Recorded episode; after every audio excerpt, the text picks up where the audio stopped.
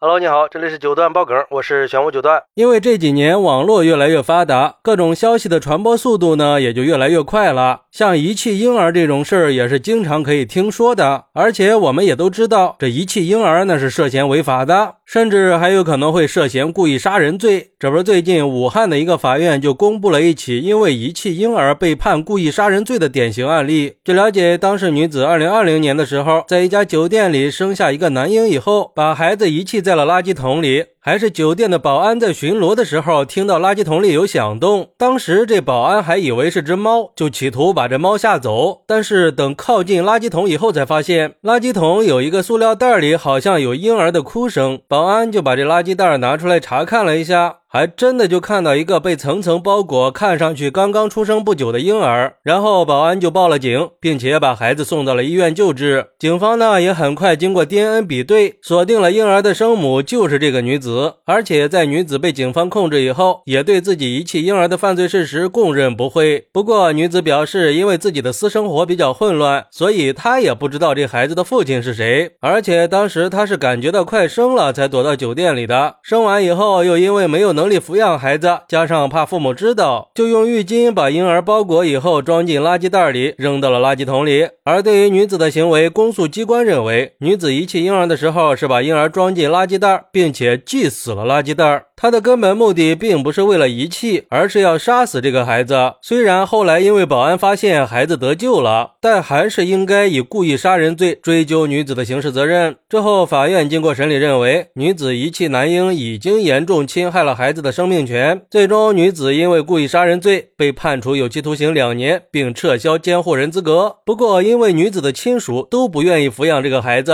民政局就联系了当地的福利机构。据了解，目前孩子已经被好。好心人给收养了，哎，每次看到这种扔孩子的事儿，真的是特别让人生气呀！这可是活生生的人呀，而且还是个完全没有自主意识和能力的小婴儿，怎么下得去手的呀？就像有网友说的，这太离谱了。既然不想养，就不应该选择生下来吗？不想要，刚发现的时候可以打掉呀。生下来又给扔了，你当这是玩具呢？生下来那就是一条活生生的人命呀！难道就没有想过孩子的感受吗？这孩子碰上这样的父母也真是倒霉呀！最后只能留孩子一个人在人间受苦，悲哀呀！还有网友表示，这故意杀人罪判的好啊，就得这样判，以儆效尤。而且这女子说的话也不可信，怎么可能是害怕被发现才扔的孩子呢？难道怀孩子的时候就没有人发现吗？周围的人都看不见吗？好在最后这孩子没事儿。关键是，就算是个动物，它看见自己的孩子遇到危险，它都会舍身相救的。再看看这个女子，连动物都不如呀，枉为人母，被判刑那也是自找的。不过，也有网友认为，就事论事的说，女子肯定是有罪的，但是判故意杀人罪就有点重了吧？我猜测，女子这么做也是没有办法的事儿，也是怕以后难做人，而且最后也没有导致孩子死亡或者受到严重的伤害，那判故意杀人罪就不合适了。再说了，我们也不能只去看女子做的事儿，也应该看到这个事儿背后的社会问题。比如说，她是不是承受了什么巨大的压力呀？她的心理状况和生活环境是不是推动她走向极端的因素呢？但是我觉得吧，即便这些因素确实是存在的，也不能否认女子遗弃婴儿剥夺了孩子生存权利的事实。当然，我也不想对女子的这些行为进行道德评判，我只是觉得，虽然从社会角度来说，这个事儿确实反映出了一些社会问题，这些社会问题也确实值得我们深入思考，也需要我们去共同努力解决。但我们更应该意识到，每一个生命都是应该被尊重，也是值得被尊重的。更何况是个无辜的孩子，